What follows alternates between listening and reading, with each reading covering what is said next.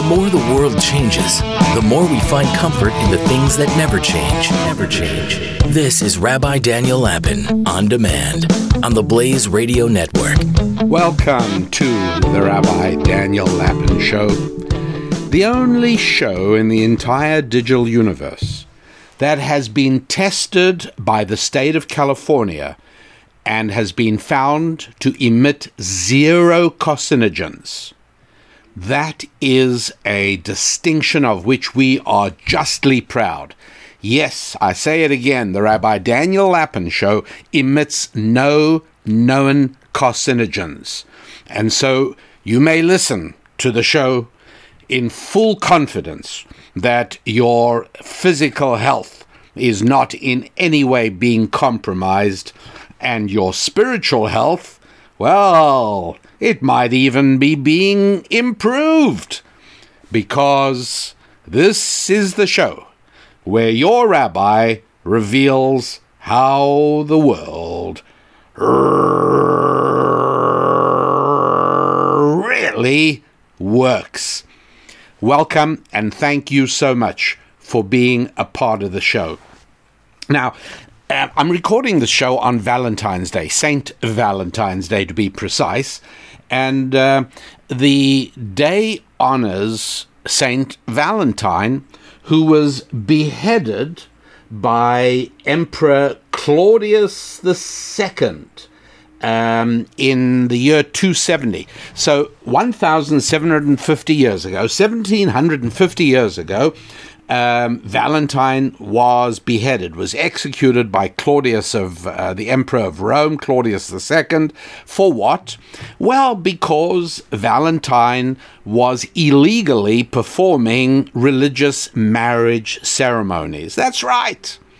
And so, if you thought that Valentine's Day was all about you and your girlfriend, or you and your boyfriend, or you and your significant other, I will refer you back to an earlier show in the series, an earlier Rabbi Daniel Lapin show from a month or two or three or four ago, uh, entitled, Hey Girl, Do You Really Want to Be Somebody's Girlfriend? And in that show, I explained that uh, the only statuses that a woman can have are single, married, divorced, or widowed. There are no other statuses at all. Everything else is an artificial creation which has absolutely no meaning to it whatsoever. And uh, Emperor Claudius II uh, ruled that there were to be no marriages. He forbade the marriages.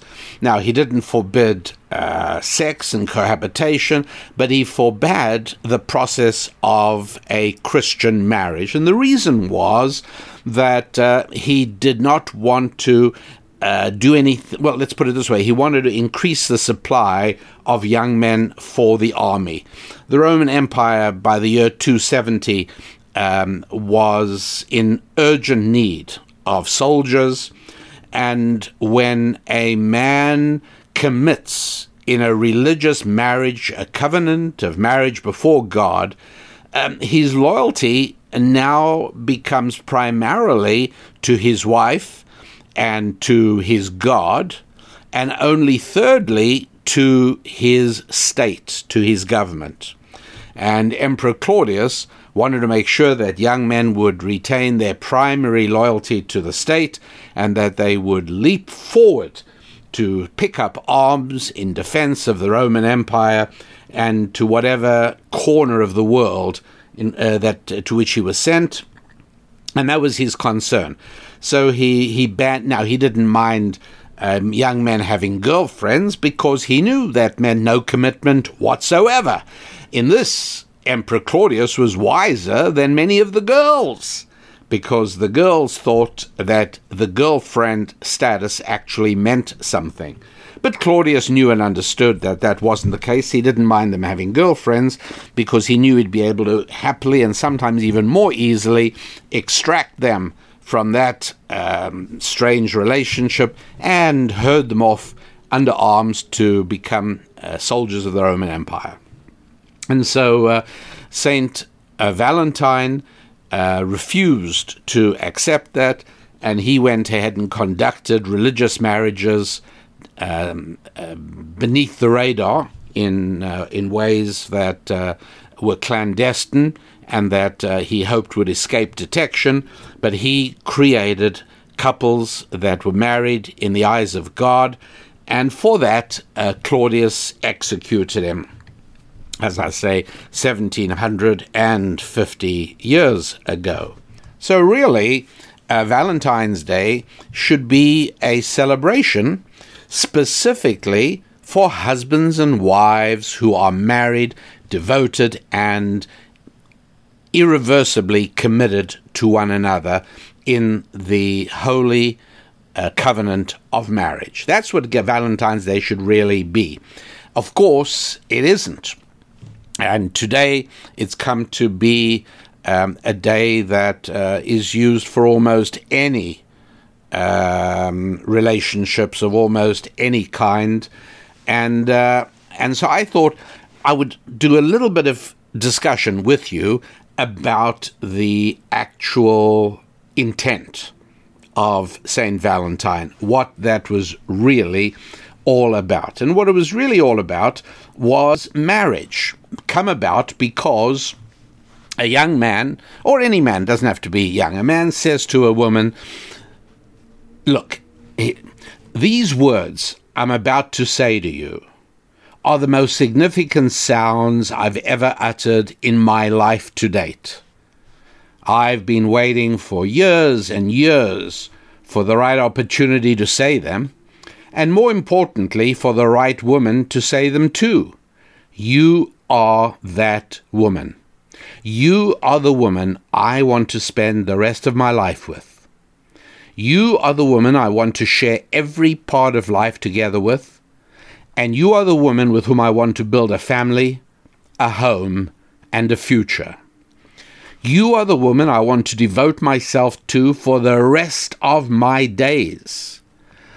I deeply desire the honor of supporting and protecting you, and I long for the delight of living in the home that you will help me create. My commitment to you is unwavering and not subject to anything other than the unshakable resolve that springs from the unbreakable promise I make to you today. I love you in the truest sense of the word, and that can never change. I intend to be the source of all good in your life. I want to fulfill your every need and surround you with security and tranquility.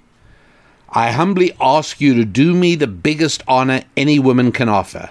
I ask you to become my wife now and forever.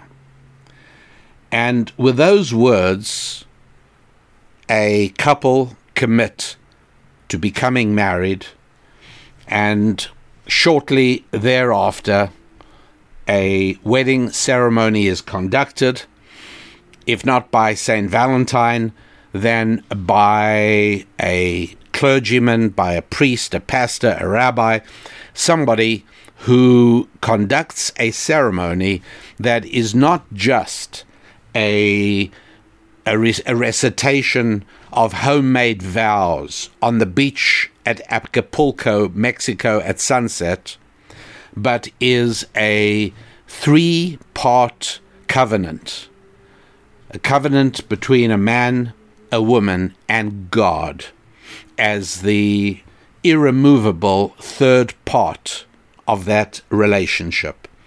That's what a marriage is actually all about.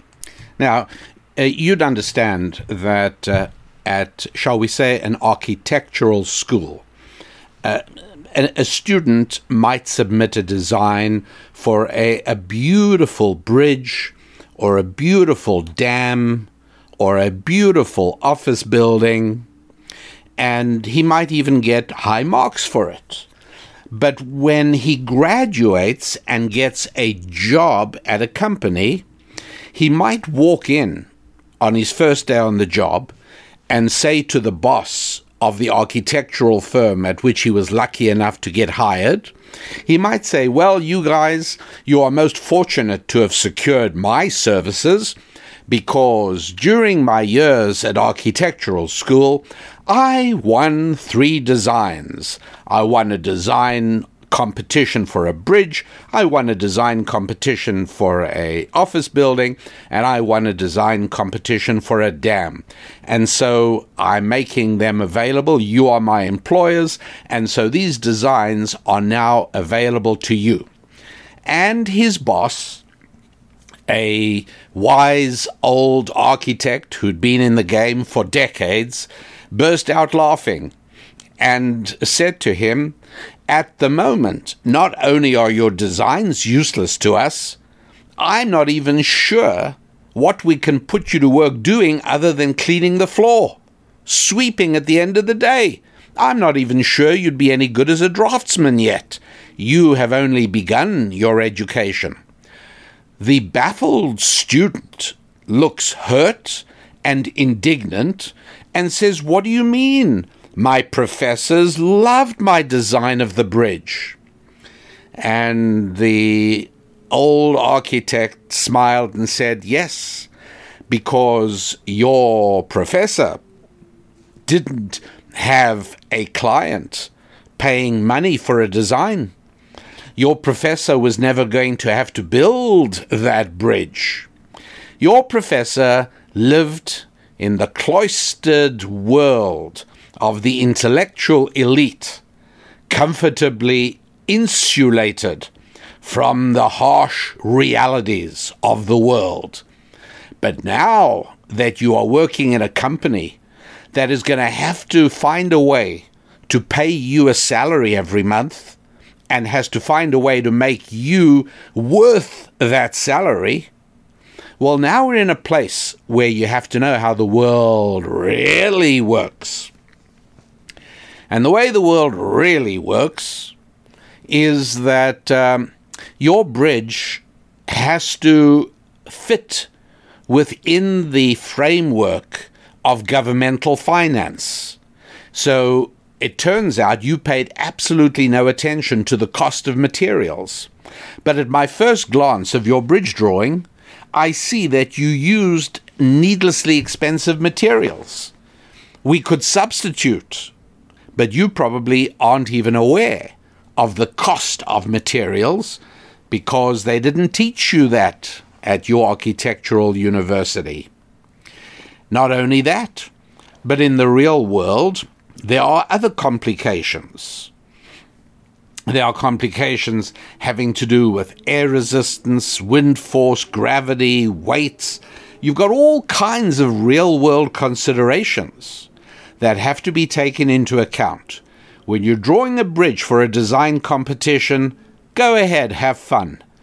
But when you're designing a bridge that we expect a client to pay for, and a builder to build, and a bridge that is going to have to withstand the test of time, a bridge that we do not want to be sued five years down the road for flaws, all of those things that are ignored in your academic world, we have to pay attention to in the real world.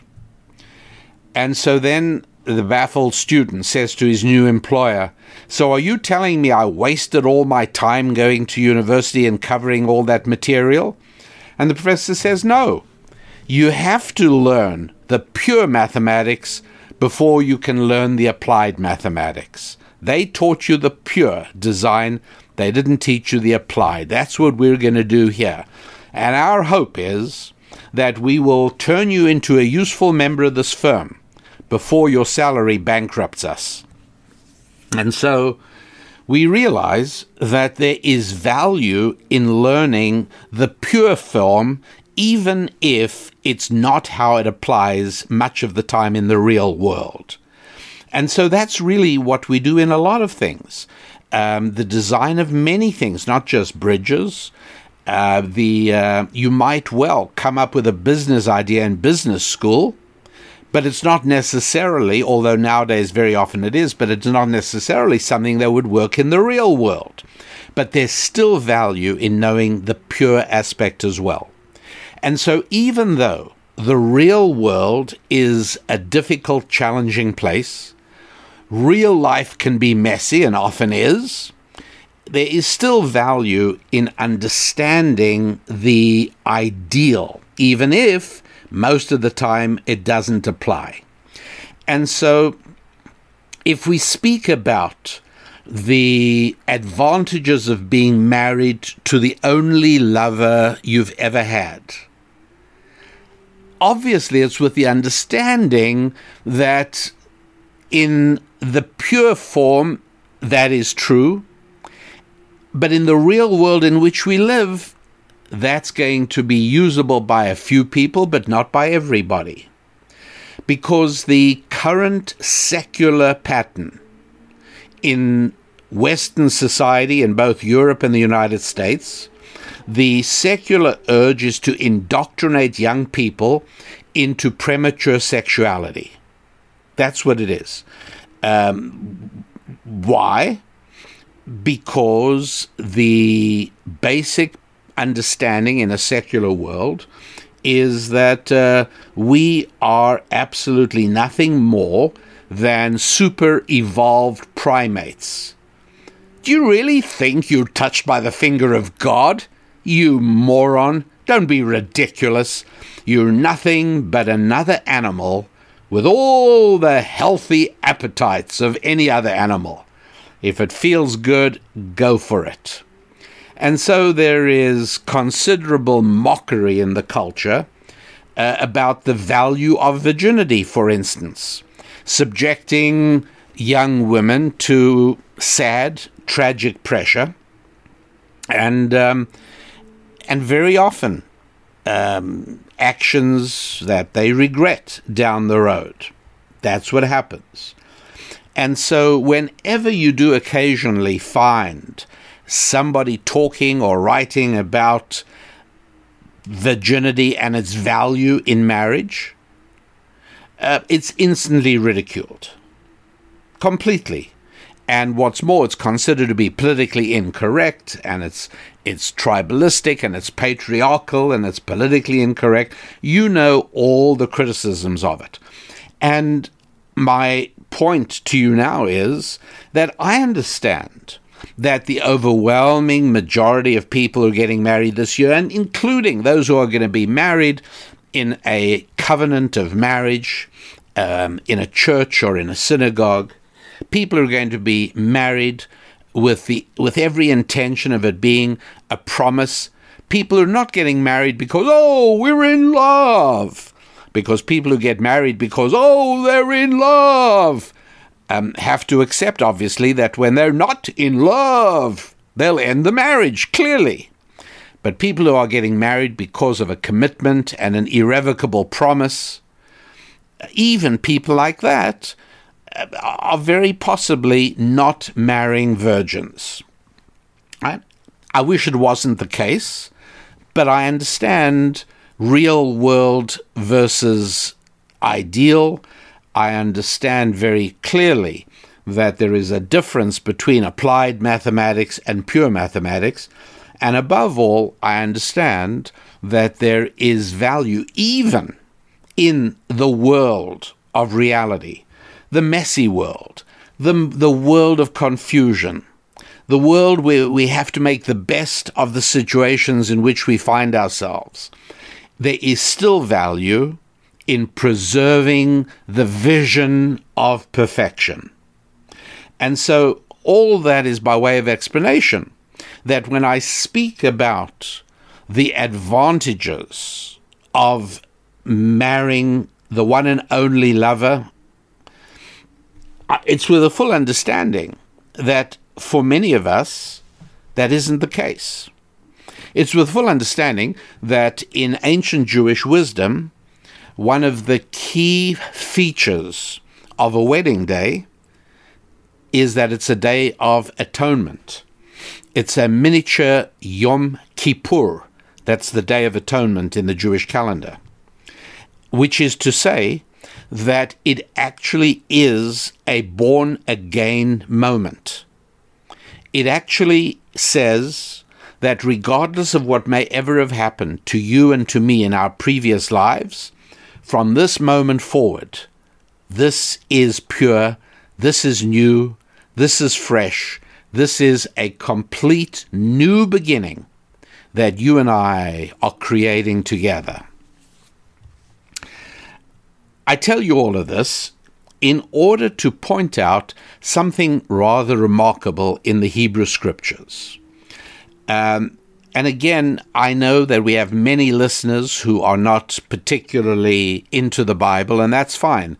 But uh, you certainly are entitled to know the source of my information.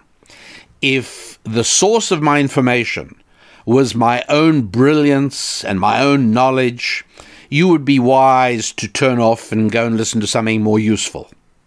But fortunately, the source of the information I have the great privilege of sharing with you right now is something called ancient Jewish wisdom.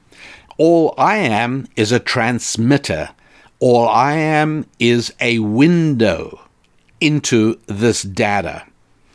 And so for those of you who are interested, you can actually uh, reference this at your convenience. For those that not, it doesn't matter because you just have to get the gist of what's going on here. But um, in Deuteronomy, the book of Deuteronomy, chapter 32, 25, and I've just picked a couple of examples, we have the phrase, the young man and the virgin and uh, I have not checked the King James translation on which so many excellent translations are based, but I'm I'm just telling you exactly what the Hebrew uses, and the Hebrew uses two words: bachur for the young man, betulah for the virgin. Uh, you can go to Ezekiel chapter nine, verse six: the old, the young man, and the virgin. And as I said, the Hebrew for that word "young man" is bachur. Now, according to the Hebrew rules of grammar, if you add the sound ah to a masculine noun, it becomes the feminine equivalent. So ish is a man, isha is a woman. Bachur is a man, bachura would be a young woman, young man and young woman. And sure enough, in modern Hebrew, in Israel today, it's it's used um, all the time. Ezu bachura yafa. Oh, what a beautiful young woman. That's something you'll hear um, on the streets of Tel Aviv every day. Here's the interesting thing. That word, the female for bachur, is not found anywhere in the Hebrew scriptures. We, are, we have the Hebrew man, young man, bachur, and then we use a totally different word for the young woman a virgin. Now, you might say that on the surface of that, what it's really indicating is the statuses I spoke about earlier. The only statuses for a woman single, married, divorced, widowed, and single would be synonymous with saying virgin. How could it not be? Again, in the world of pure mathematics. But there is a lot more to it because we have to understand what the meaning behind the word Bachur is. Bachur is not just a word for a young man, but it is a word whose root is a very important Hebrew word which means to choose, to select. So, for instance, um, and Moses said to Joshua, Choose for us men and that's Exodus chapter 17, verse 9. Moses said to Joshua, Choose. And again, that word, bachur, is the verb to choose, but it also is the word for young man. So, what is the connection between the idea of a young man and the verb to choose? And the answer is, is very simple, and that is a young man is on the cusp of a vital choice. He has to choose a wife. Now, if you have been unduly influenced by modern sensibilities, if you take the position, oh, today we've become much smarter, today we've come to understand that those old fashioned ideas no longer apply, look, I know that a lot of people think that those old fashioned, but they're making a terrible mistake. There are certain principles that are absolutely permanent. There are certain truths that are timeless. And one of them is that it is always a man that chooses a wife. It's not a woman who chooses a husband. Now, she certainly has the prerogative to say yes or no. She can accept or reject the proposal but the proposals come from the man. Now, you might say, well, it's time to change all that. And my response to that is, look, it's free world. You know, go ahead and do what you like. If you want to educate your daughters to propose to their to their boyfriends, please go ahead. Um, you know, I'm not going to be available to pick up the pieces, but uh, but you'll have to do that. What I mean by that, and that is, it just doesn't work you might as well say to me, it's time we change the law of gravity. It is really annoying that apples fall downwards off the tree. When they come off the tree, they should just hang there, waiting to be picked. They don't need to fall to the ground. Okay, fine, I admit it would be nice and convenient, but that's not how the world really works. It isn't. And, uh, and that is why it is that even after a half a century of gender egalitarianism, after half a century of driving home this constant refrain that men and women are exactly the same as one another, the bottom line is that the overwhelming majority of marriages still come about because a man goes down on one knee and holds out a ring to a young woman and says, as I said a little bit earlier, and he says to her, I love you in the truest sense of the word. This will never change. I want to be the source of all good in your life. I want to fulfill your every need and surround you with security and tranquility. I humbly ask you to do me the biggest honor any woman can offer. I ask you to become my wife now and forever. But marriages do not come about because a woman goes down on one knee and holds out a Rolex watch to a guy and says, Make me the happiest woman in California and become my husband. And when I mentioned this in a speech a little while ago, somebody said, Well, actually, I know uh, a couple that got married after the woman proposed to the guy. She just got tired of waiting. She proposed to him. They got married. I don't know what made me ask uh, right away, but uh, I must have had an angel whisper in my ear. But I said to him, By the way, uh, are they still married? And she looked a bit abashed. She said, Well, actually, no, they got divorced. Uh, yes, I, I, understand that. There's something intrinsically wrong with the dynamic in which a marriage is formed because a woman chose not a man.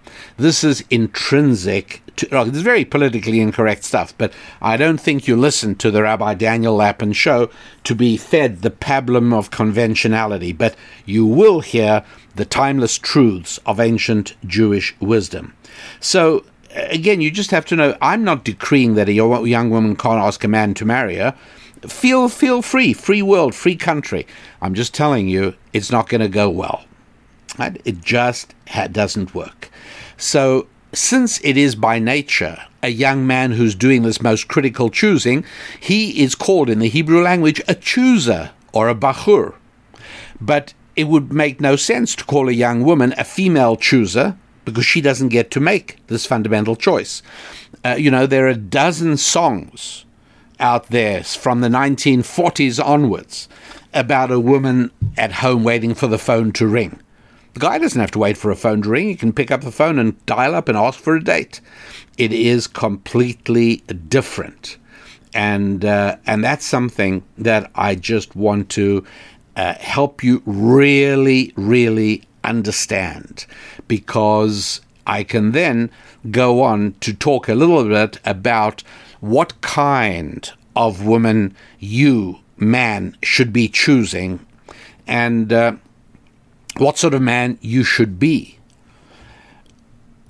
I know that today, and I've heard this, I mean, I speak to a lot of people, there are men who choose women on the basis of their earning potential. There are guys who, when they go out with a girl, are doing mental arithmetic, saying, well, if we add her salary to my salary, what sort of house could we afford to buy? that's what's going through their mind. And um, you know what? Ladies can tell when that's happening also, if they are smart. I can always tell when that is going on, when a, a couple uh, come to talk with me and uh, introduce them. The, it's usually I know the woman or I know the man. He wants to introduce the the chosen one. Uh, I can very often tell exactly what is going through his mind.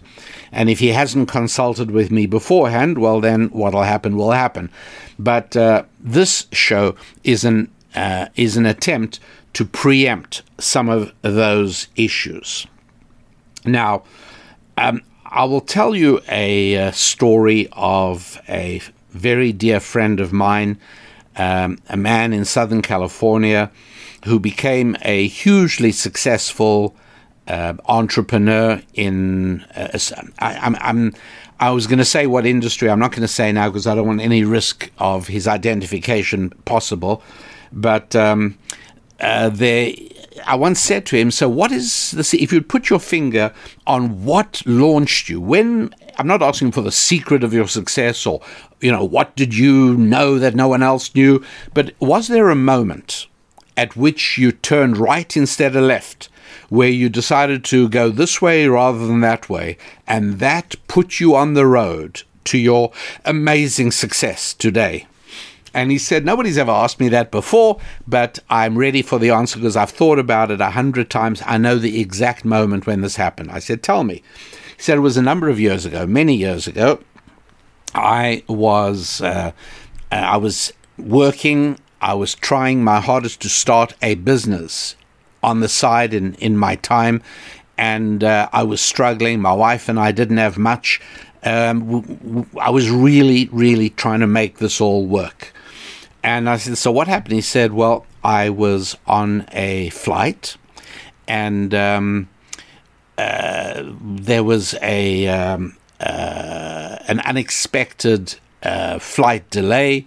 And so everyone had to get off the plane again. I'm sitting at the back of coach, and I found myself uh, walking off the plane with somebody who was in first class and we we walked together and we sat down together in the uh, terminal waiting waiting for the flight to be recalled and reannounced and it turned out he was a very prominent clergyman um, if I told you his name, by the way, ladies and gentlemen, right now, you would know the name. If I told you the church that he built uh, in Southern California, you would know probably, certainly, if you're from the um, Southern California area, you'd certainly know the church. It still stands today, but it's uh, used by a different denomination than the one by which it was built.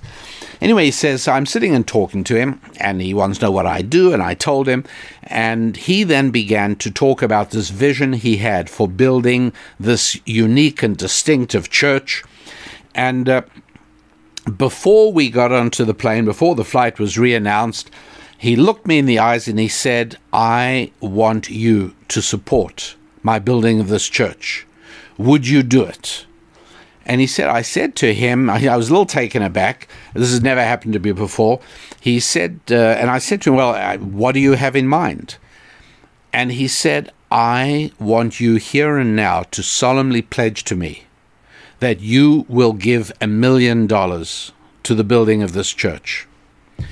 And he he's saying to me, he said, Look, Rabbi, you got to understand, asking me for a million dollars back then would be like me suggesting that uh, you write a check for $20 million to something. He said, It's, it's absurd. Uh, it was completely. My wife and I were paying rent, and we had to make sure we had rent every month. A pledge for a million dollars. He said, I, I couldn't even begin to imagine what what I would. He said, out of the question. He said, but I, I felt something. I felt strangely moved by by this man, and I, I said to him, you know, say again. The man said to me, I want you to make a pledge to be a founding member of this new church. Uh, you don't have to pay it off today or tomorrow, but I expect you to pay it off within two years. I want you to commit to paying a million dollars towards the building of the church within two years' time. And he said, Rabbi, I don't know what came into me, but at a certain point he said to me, This is for my benefit, it's for the glory of God, and above all, it is for your benefit. And then he said, And you'll either understand that or you won't. And he said, I, I thought I didn't say a word for about 10 seconds. And I then turned to him and I said, You've got my pledge. He says, I went home and uh, my heart was in my mouth. I didn't know how I was going to tell my wife about this. And to my absolute astonishment, I tell it to her, and she says, I, I understand. We're just going to have to pay that off within two years. And I don't know if she at that moment understood something I didn't, but I do know that the faith that she demonstrated at that moment, she didn't yell at me, she didn't condemn me, she just said, Well, we'll have to pay it off. With the utter conviction that that's what we'll have to do, and that's what we will do. He says, between my wife's conviction and confidence, and between my own knowledge that there was a million dollars that had to be made surplus to our needs, that means that I had to produce much more than that to be able to pay off a million dollars in two years' time. He said, Well, he said, all of a sudden, I began to see myself as somebody capable of great things. I began to see myself as moving in a different zone. I saw myself as a business professional capable of making that kind of generous gesture. He said, I felt completely different about myself. I began moving comfortably in circles I felt I never had access before to than that. I started attending services at this pastor's church. At that point, it was only um, it was in a temporary building. He said, and at the church, I'm being introduced around as one of the leaders of the church and one of the builders of the new building, and I began to meet men and women in a different category from those I'd been meeting up till now. He says, Well, I must tell you that within four months, I resigned from my job and focused exclusively on my business. I have to tell you that within a year of the date, and I had a, a sign on my bathroom mirror, I had a piece of paper with the date that the pledge was due. And it said a million dollars and such a, date, February the 14th, um, and the year, he said, within a year of my making the pledge to Pastor so and so, he said, I walked into church one Sunday morning, and in the collection, I put a check for a quarter of a million dollars. That was a year from the date I met him on the plane. I put $250,000 in the collection. And um, he said, six months after that, I paid off the remaining $750,000.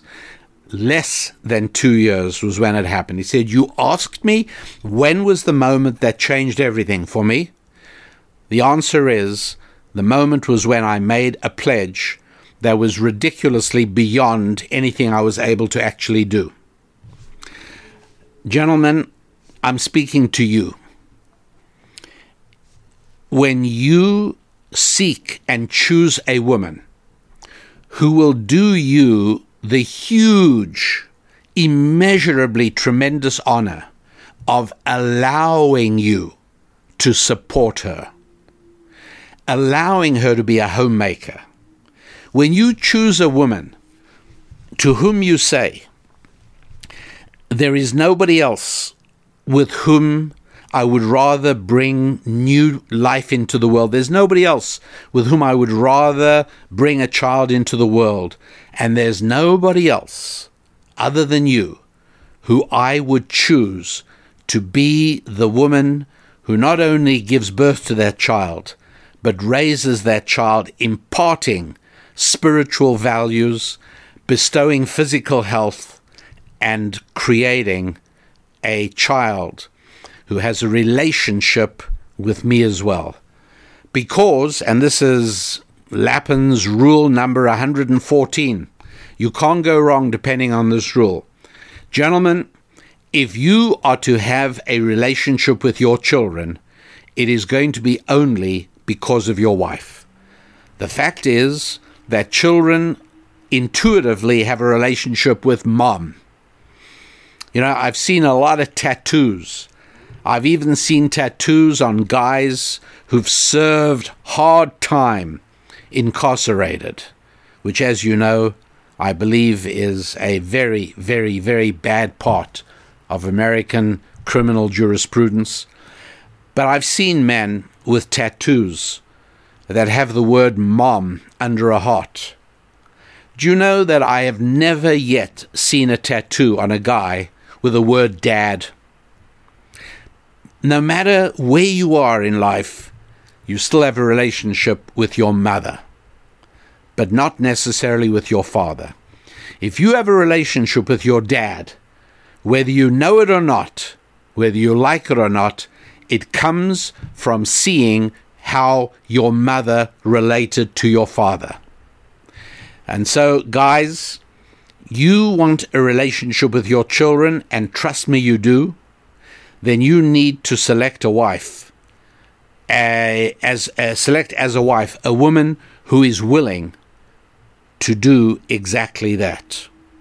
A woman who is willing to rise above the utilitarian notion that a woman's value is only economic a woman's value is only in terms of the money she can earn.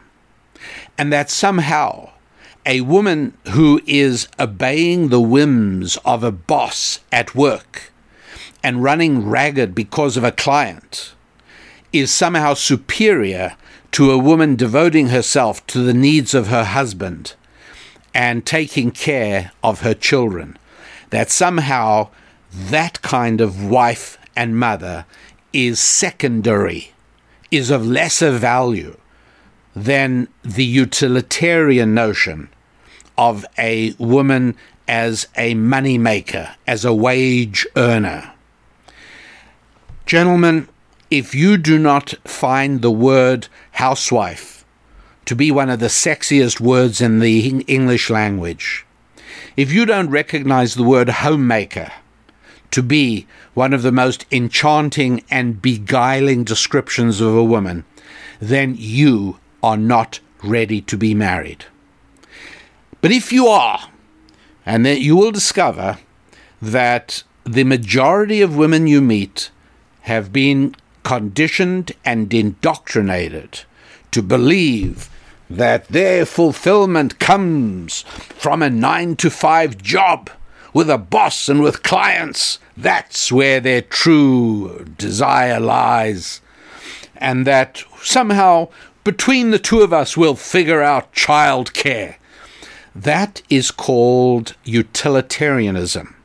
And it's just a fine way to build a zoo, but it's no way to build a home. Let me explain something to you that uh, that that I find fascinating, and I'll only spend a few minutes on it just in case you do not find it equally interesting. It is this. Turns out that at the beginning of February 2020, uh, the magazine called the Architectural Record reported that it had obtained a an advance copy of an intended executive order that was going to be issued by President Donald Trump titled Making Federal Buildings Beautiful Again. Making Federal Buildings Beautiful Again. Well, I have not um, yet, I've not fed, uh, I've not verified whether um, that is true. The executive order, um, as far as I know, has not yet been issued, but maybe it will be. But here's what fascinates me. The last time there was governmental involvement in the architecture of federal buildings um, came about in 1962.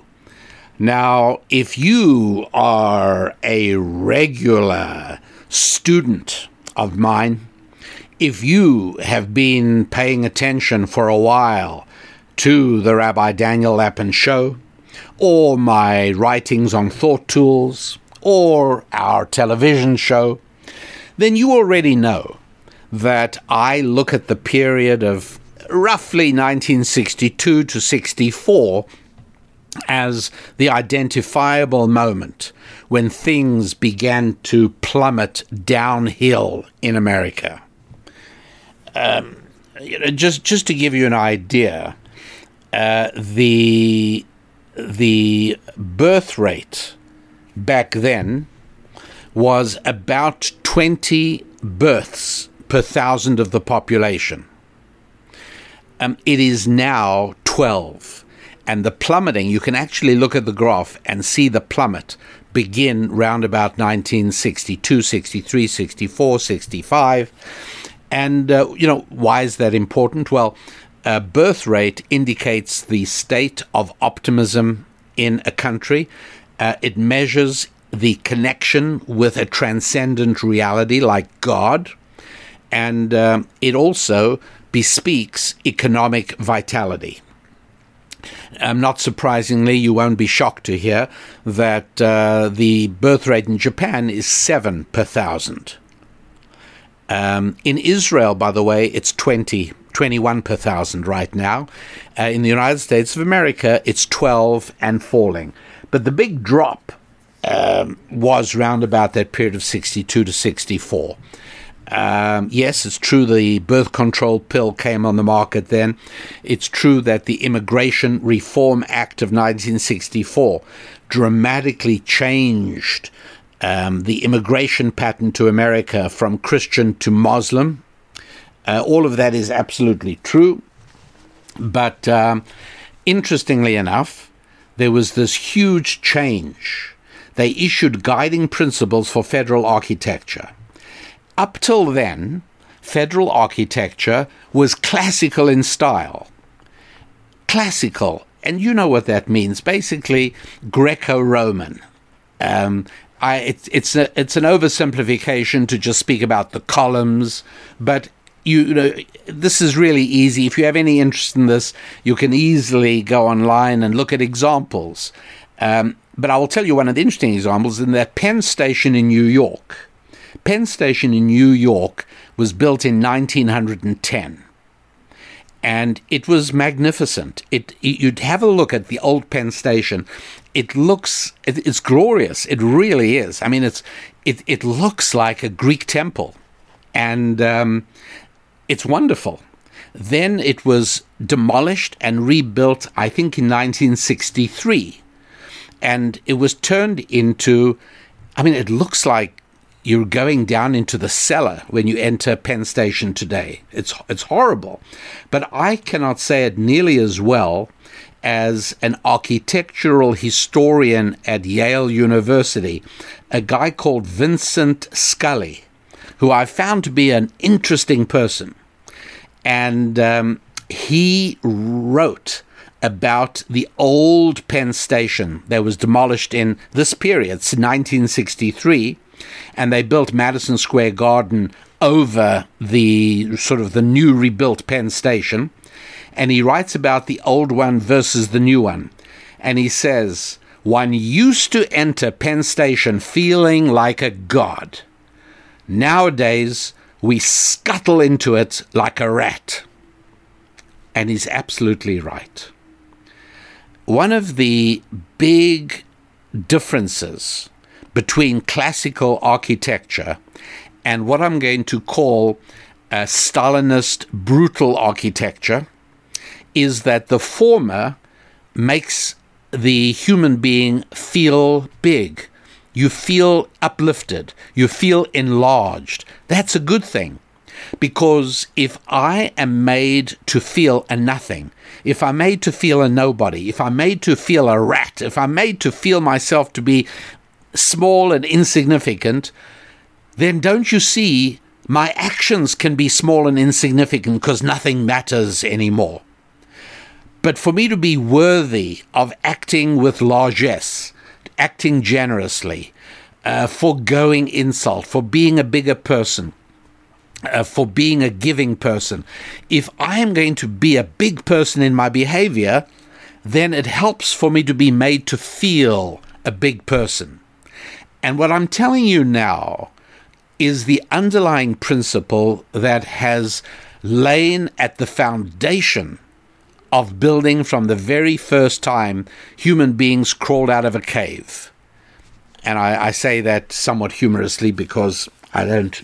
Anyway, that's that's another topic, but it has always been a question of what impact does the building have on the human beings inside of it?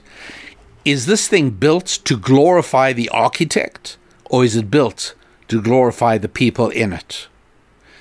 And the Soviet style of architecture, big, brutal, frightening, overwhelming, is designed to make the person feel utterly insignificant. So you shouldn't have any dangerous notions of being significant because you are nothing. You are just part of the state. You are a mindless, nameless cog in the machinery of state ambition. And by golly, the building is going to make you feel that. And so, if you look at what government uh, housing looks like from 1962 onwards, you look at the housing they build, it's horrible. It's designed to make you feel nothing but a faceless number. You're just another little ant in the machinery of the state. And that's why, if you are unfortunate enough to live in government housing that was built post 1962, you will be living in exactly the same house as the person next to you and the person on the other side. And what is more, you probably aren't even allowed to paint your front door a different color. Uniformity, everything the same, everything block shape, everything designed to destroy any form of light and brightness and uplift, anything that could possibly make you smile and see yourself as a child of God. That is the secret. And if you think about it, the genius of the genius of um, of cathedrals and beautifully designed synagogues and churches is this how on earth do you build a big building that is designed to hold a lot of people without making people feel small? That is a real challenge. It's not easy to do at all. That takes a real architect. And a lot of classical church architecture pulls off this feat.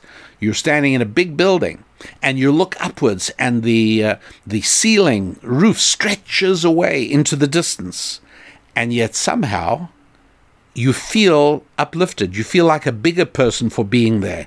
You don't feel that you have been diminished into just another ant. It's rather wonderful. But the fact is, for those of you who, who are interested, you can take a look at the uh, buildings, the federal government buildings post 1962 and you will see. And I mean, look at the FBI building in New York, in in uh, Washington D.C. for a start. But anyway, there's hundreds and hundreds and hundreds of governmental buildings built around the country from 1962 onwards, and uh, and you will see that all beauty has been stripped away. It is utilitarian. It's block-like. It's designed to glorify the builders, not the people who use it. It's designed to shock not to blend. It's not saying I am part of the neighborhood. It's really it's a punch in the nose. You you come across it and you're overwhelmed and you are literally made to feel as if you are nothing. You don't count for anything at all. That is Soviet style architecture and that is what was introduced in 1962 and one of the best examples, as I say, is Penn Station pre 1962 and post 1963. Uh, but there are literally hundreds of other examples. And now that you know that this cutoff date of the early 60s, um, you can probably look at government buildings in your travels around the United States of America. And you will be able to look at a building and say, hello, this was built before 62 or look at a building and say, oh, this is built post 62. And the person you're with, or the guide, or whoever it is, will say, really? How do you know that? And you can say, my rabbi told me. now, you can say whatever you like, but, um, but that is the reality. Now, why do I tell you all this? Because socialism, in all its many forms, okay, fine, let's not be rude, let's be polite. Progressivism uh, leans towards the utilitarian. Why? Because it has as its foundational principle that we are nothing but super evolved primates. We are just animals. We are uh, stronger than some, weaker than others, slower than some, faster than others, uh, more hair than some, less hair than others. It's we're just another point on the spectrum of the evolution of the animal kingdom. That's all. And if that's the case, then that's all we need. The idea of beauty is in itself a challenge to that worldview because who would think about making a cage beautiful? Really? Does that armadillo in your circus actually care that the cage is beautiful? No! It cares that it has enough room, that it is warm, and that it has enough food, and that's all it cares about. It's utilitarian. And so it is that the post 1962, the state's view is that human beings need nothing but that. And so housing for people sad enough to have to depend on state housing, well, it's just like a cage. It's just got to provide you with the right square footage, enough heat, water, that's all you need. The idea that you want to live in a place that uplifts your spirit as well? Out of the question! What do you think you are, a human being? Absurd. That utilitarian view permeates almost everything that liberalism, leftism, socialism, progressivism, and communism inflicts upon the indomitable human soul. And so I don't know if that uh, executive order is going to happen. If it is, I will be um, very grateful because it's an executive order that says federal buildings now can abandon the horrible guidelines of 1962 and re embrace classical beauty. One of the reasons that it's making me happy is the absolute cascade of scathing horror all around the internet and the thought universe. Oh, the left is going crazy at this merest rumor of a presidential executive order decreeing a return to classical elegance on buildings that we, the taxpayers, are paying for. Wonderful all good. whether it happens or comes to pass, I can and do but pray. We don't know more than that. But what is this to do with weddings? What is this to do with marriage? Well, it depends on whether you view marriage as utilitarian or part of God's plan for human interaction. And if you see it as purely utilitarian, then, gentlemen, that woman that you are thinking about sharing a life with, she has no value beyond providing sexual relief and economic aid because everything else can be purchased. Getting her to work as quickly as possible means that you will have additional income. You will be able to, when the time comes, you'll have children, you'll hire childcare, you'll put your child in government mandated childcare because this is the way, because she is entitled to her fulfillment. Listen, to each his own. Every woman is free to choose whatever she wants to do, but I'm only giving advice to guys who want to hear from me. And that is pick a woman who thrills, who thrills to hear you say, I want you to give me the honor of supporting and protecting you. I long for the delight of living in the home you helped me create. I want to share every part of life together with you. I want to devote myself to you for the rest of my days. I deeply desire the honor of supporting and protecting you. Not because I don't think you can make money yourself, of course I do. But I see your value in the home we build to be far beyond the utilitarian. I don't see you as just another person with slightly different plumbing. No, I see you as a wife, a woman, a homemaker. And those are things I cannot buy anywhere in the world at no marketplace for all the money in the world. Only you can bring that into my world. That's why I'm asking you to marry me. The man who passes on the others, pass on the women who are so indoctrinated to believe that their only ultimate fulfillment is utilitarian and economic. And you, in turn, have to be the man worthy of such a woman. You have to learn that you never ever speak of my money. It's always our money. Because the truth is that it is only because of her confidence in you that you thrive and prosper economically. She is as much a part of your economic reality as setting off to work every morning.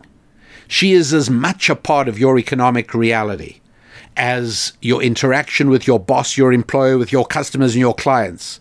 She's a much a part of your economic reality as the check that gets placed in your hands every week or every month. It's our money, not my money, because we are a true partnership.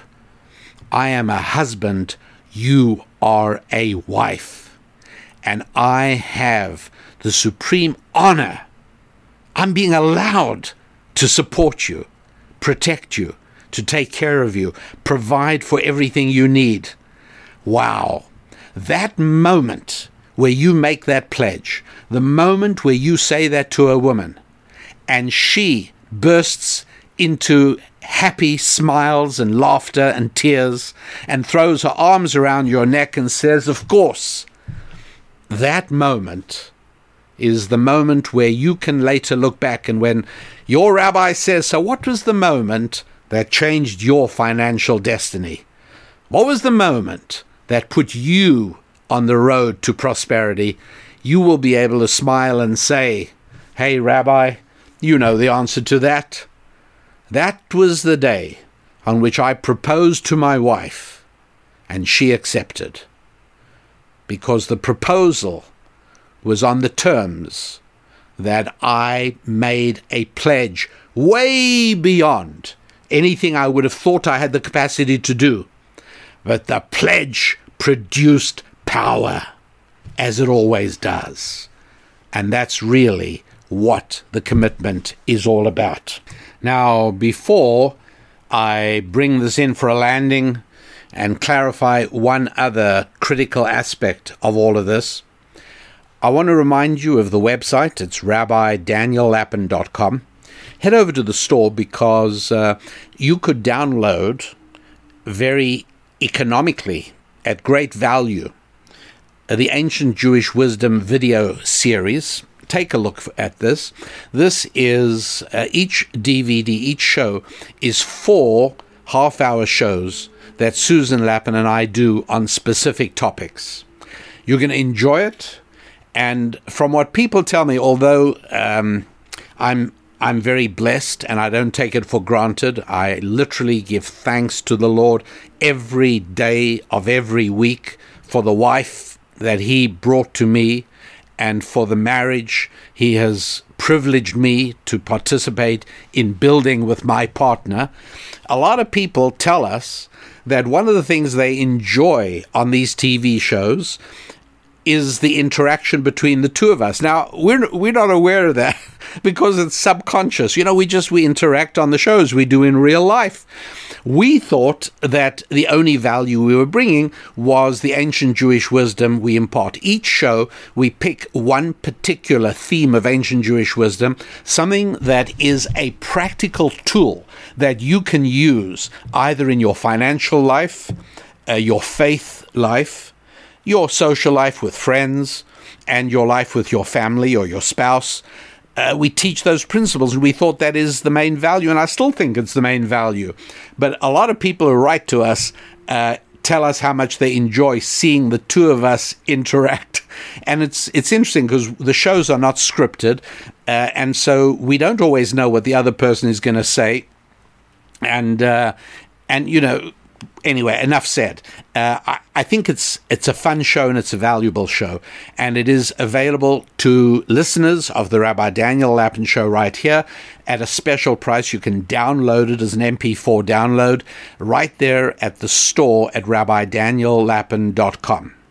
Uh, you can also go to youneedarabbi.com. You'll end up in the same place. So you go to rabbidaniellapin.com and uh, you're able to read up about the ancient Jewish wisdom TV show, and you can download the shows depending on the themes and the topics you're interested in.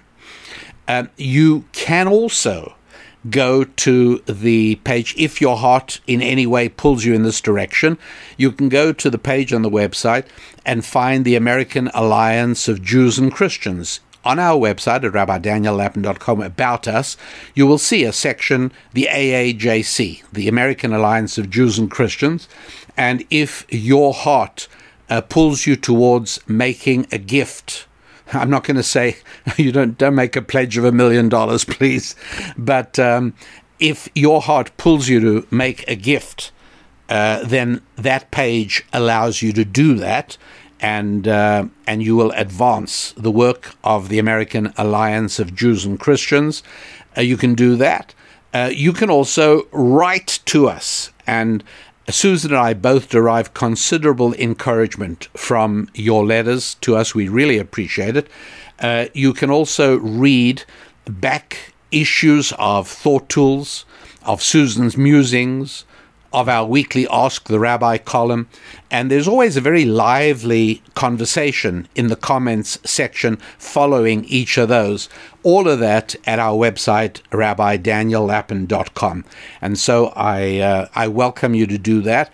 I also welcome you to, no, more than welcome, I actually ask that you uh, help promote this show the Rabbi Daniel Lapin podcast by uh, telling people about it, or, or better yet, sending people uh, a URL, sending them, and you can listen to it on, you know, whether it's iTunes or the Blaze or, or uh, podcast. I mean, wherever you listen to podcasts, you can hear the Rabbi Daniel Lapin show, and you can direct people to this show, all of which is uh, is very, very much appreciated.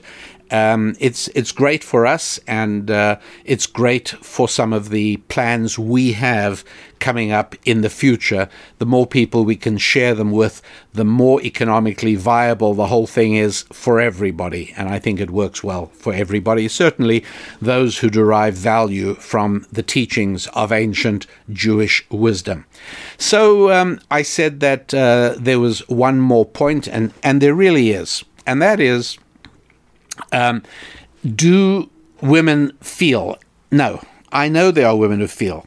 Women who delight in being feminine homemakers. Women who delight in helping their husbands maintain their sense of confidence in the difficult, challenging task that guys face constantly of going out and killing bison and dragging them back to the cave. The woman who builds up her husband and the woman who fills him with confidence, conviction, and determination. A woman who is, and here is a phrase they use, which many women say with, pray, with pride, and I praise women who have learned to stare the adversary in the eye and say with complete pride, I am a stay at home mom. I am a homemaker. Yes, I am a housewife.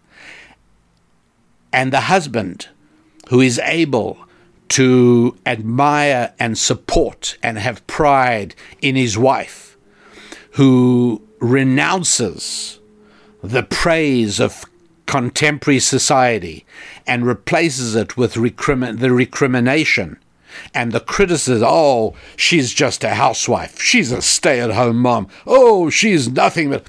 All right, well, all of those people know that um, the Western world is beset at the moment by a crisis a crisis of fertility, people not having children, and more than that, a crisis of confidence, a crisis of uh, men not being willing to work.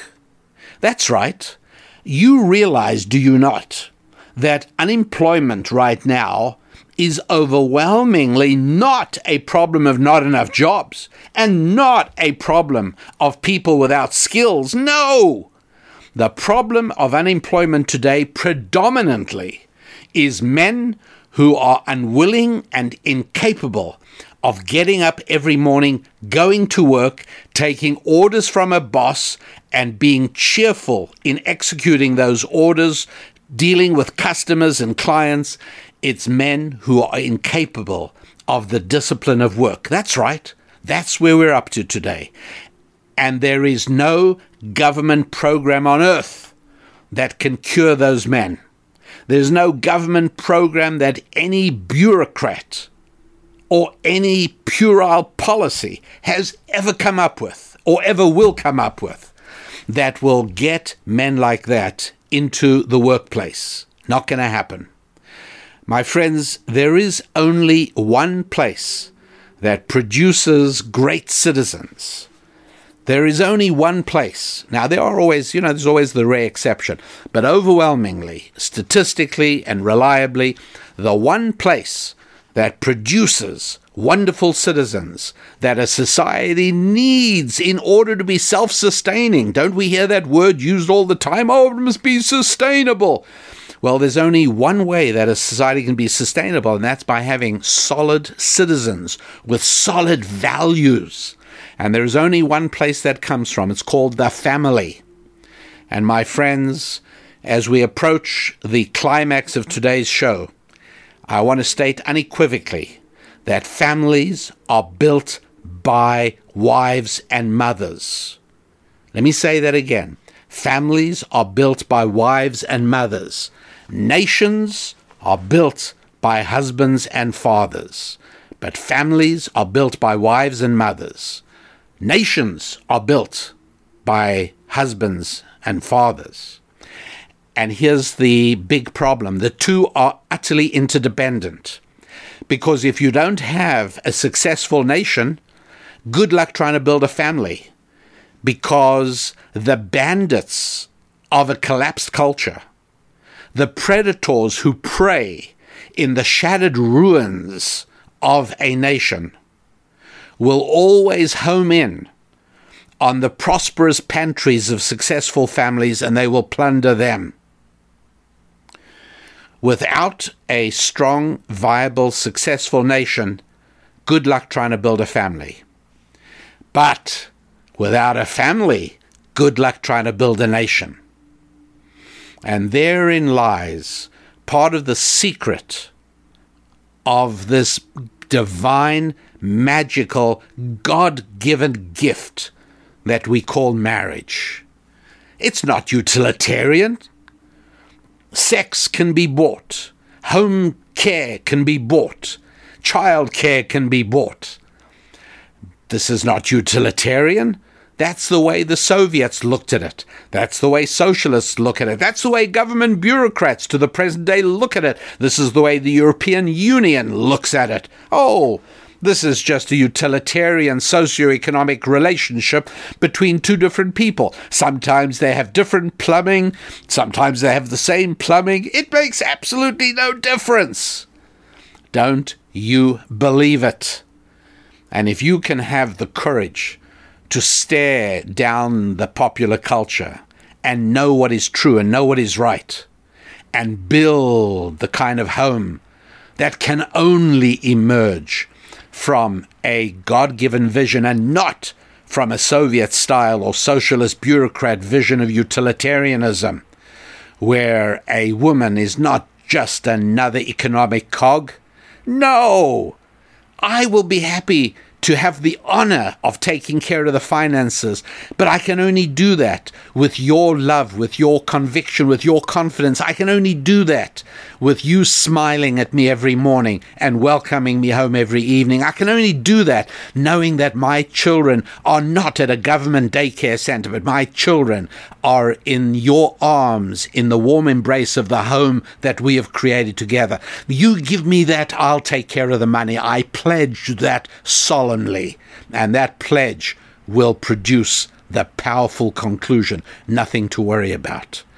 That is what we're talking about the commitment to the gross domestic product, how much the family gives to the GDP. Oh, and a woman who is a stay at home mom, she is not adding to the national GDP. Yep, spoken like a Soviet bureaucrat, you're absolutely right.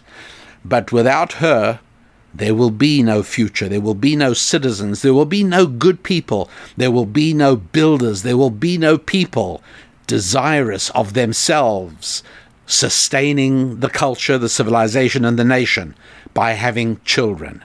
It is not an accident that in the 1950s up to 62, America revealed its confidence, its vitality, and its vision by its high birth rate. It's not an accident that starting in 62, running through the 60s, that plummeted to nearly half today of what it used to be. And it's no accident that in Israel, which remarkably, and by the way, don't think that this, oh, it's some of the Arabs in Israel have a high birth rate. It's not true.